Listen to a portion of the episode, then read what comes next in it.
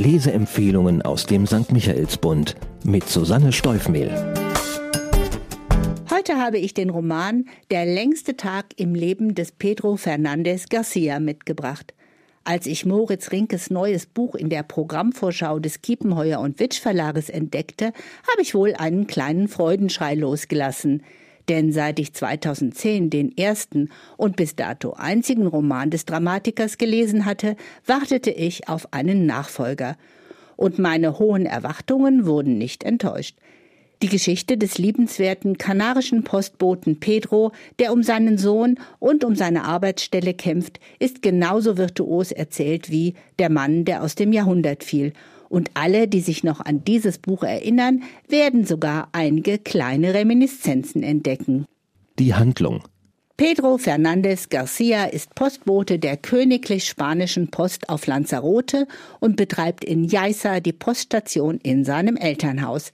Er ist sehr, sehr stolz auf seine ehrenvolle Stellung, die auch schon sein Vater und sein Großvater bekleideten. Pedro und ein Kollege teilen sich die Routen auf der Vulkaninsel, doch in den letzten Jahren haben sie immer weniger zu tun. Niemand schreibt mehr Briefe, oft sind es nur wenige Zeitschriften, Weihnachtskarten und hauptsächlich Rechnungen und Werbeprospekte, die auf der Europa, der Nudisten und der Smalltalk-Route ausgetragen werden müssen. Pedro ist ein wenig neidisch auf die Nobelpreisträgerroute, auf der José Saramago wohnt, doch die gehört leider nicht zu seinem Zustellgebiet. Dennoch wird der Schriftsteller noch eine große Rolle in dem Roman einnehmen, der in seinem Todesjahr 2010 spielt.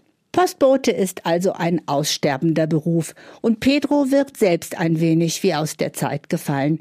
Er hasst die elektronischen Kommunikationsmittel und schindet Kilometer um Kilometer mit seinem Dienstmoped auf der Café con Leche Route, damit nicht offensichtlich wird, dass er eigentlich gar nichts zu tun hat.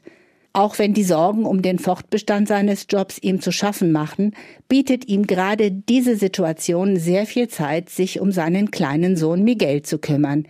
Er bringt den Erstklässler zur Schule, holt ihn wieder ab, kocht für ihn oder geht mit ihm in einer Bar essen. Er lehrt ihn auf spielerische Weise alles, was er über Geographie und Geschichte seiner Heimatinsel wissen muss.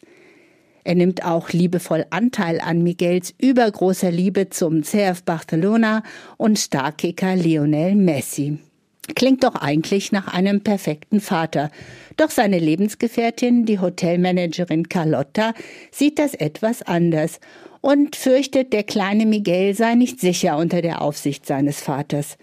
Nach einer besonders riskanten Eskapade der beiden zieht sie schließlich die Konsequenzen und mit ihrem Sohn nach Barcelona.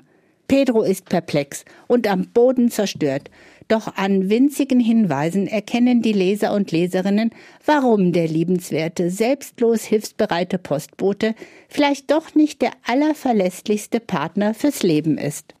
Spannungsfaktor. Pedro hat nun also zwei große Ziele. Neben der Sicherung seines Jobs will er seinen Sohn zurückgewinnen. Aber die zu Recht wütende Carlotta schickt alle seine Briefe und Geschenke ungeöffnet zurück. Pedro muss seine ganze Fantasie für die wirklich große Geste einsetzen, die, die am Ende den titelgebenden längsten Tag seines Lebens definieren wird. Den Weg dorthin füllt Moritz Rinke für seinen königlichen Postboten mit einer nicht enden wollenden Fülle an großen und kleinen Szenen, skurrilen Begegnungen, unerwarteten Weggefährten und tiefen Einblicken in die Historie der Insel und ihre Rolle im spanischen Bürgerkrieg. Pedro wird Unschönes über seinen Großvater und Unerwartetes über seinen Vater erfahren. Beides wird die Verbindung mit seinem Sohn noch intensivieren und seinen Willen und Ehrgeiz anfachen, das Verlorene zurückzuerobern. Eindrucksvoll. Der Roman hat mich voll und ganz in seinen Bann gezogen und ich bin begeistert von Rinkes Kunst, den bewegenden Erzählstrang um Pedro und Miguel mit einem scheinbar endlosen Feuerwerk an Episoden zu würzen, die die Lektüre zu einem Erlebnis machen. Für alle Literaturfans ist die Story um José Saramago, dem Pedro ein ganz spezielles Autogramm abluchsen will, natürlich ein Highlight – Mindestens genauso spannend ist die wie aus dem Nichts auftauchende Figur des afrikanischen Dozenten Amado, der als Flüchtender auf der Insel landet und dessen Geschichte einen ebenso speziellen wie tiefen Einblick in die Migrationspolitik unserer Zeit gibt. Schmunzelfaktor. Der Humor kommt bei Rinke niemals zu kurz und er blüht vor allem in Details und Nebenfiguren. In diesem Buch gibt es jedoch mit Tenaro einen hauptverantwortlichen Garanten für Lacher. Tenaro ist Fischer und Pedros bester und ältester Freund. Auch sein Beruf ist unnötig geworden. Das Meer ist leer gefischt und für Tenaro gilt es, neue Geschäftsfelder zu erkunden. Er, offen für Verschwörungstheorien jedweder Art, denkt da an Touristenführungen zu einem angeblichen Nazi-Bunker auf Fuerteventura oder an Bootstouren zur versunkenen Insel Atlantis, die er felsenfest vor der Küste Lanzarotes vermutet. Und für alle diese Unternehmungen will er Pedro als Partner gewinnen.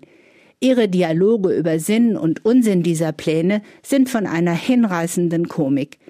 Der Beziehung von Pedro und Tenaro verdankt der Roman einen seiner schönsten Sätze. Zwei Freunde sind wie zwei Geschichten, die sich zu einer verbinden. Der Sound. Für mich ist der Roman vor allem wegen seiner sprachlichen Qualität ein Lesegenuss.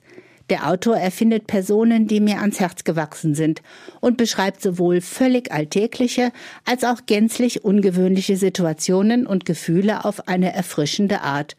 In den Dialogen, aber auch in der Steigerung von Spannung und Dramaturgie zeigt sich Moritz Rinkes Theaterherkunft.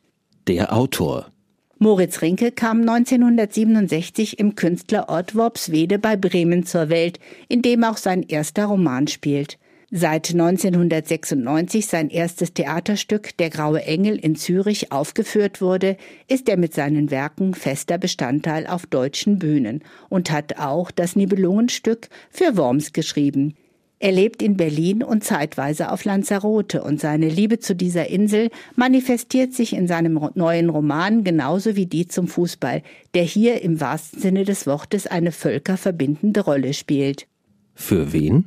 Moritz Rinke gelingt es, Vergangenheitsbewältigung und die damit verbundene Enthüllung von Familiengeheimnissen auf eine Weise zu schildern, die zwar komisch, aber auch spannend und oft traurig und tiefsinnig ist weil er in diese komplexe Thematik so mühelos und meisterhaft den Fußball und die Schönheit der Insel Lanzarote unterbringt, wird er sehr viele Leserinnen und Leser mit seinem Roman begeistern können. Der längste Tag im Leben des Pedro Fernandez Garcia weckt selbstverständlich auch die Sehnsucht, einmal wieder zu verreisen, stillt sie aber gleichzeitig mit seiner wunderbaren Beschreibung der Insel. Zahlen, Daten, Fakten. Der vor Ideenreichtum übersprühende Roman ist mit vielen handgezeichneten Illustrationen und Schwarz-Weiß-Fotos versehen, die die Handlung sinnvoll ergänzen. Die fehlen zwar in der Audiofassung, dafür bringt aber Hans Löw den Charakter Pedros mit seiner Sprecherleistung auf den Punkt. Allen, die lieber hören als lesen, kann ich also das gekürzte Hörbuch aus dem Verlag Goya Lit ans Herz legen. Den vollen Lesegenuss hat man auf 436 gedruckten Seiten des Romans, der im Kölner Verlag Kiepenheuer und Witsch erschienen ist. Kaufen kann man das Buch zum Preis von 24 Euro in der Buchhandlung Michaelsbund in München oder online bestellen auf michaelsbund.de. Ein Buch, ein Podcast aus dem katholischen Medienhaus St. Michaelsbund, produziert vom Münchner Kirchenradio.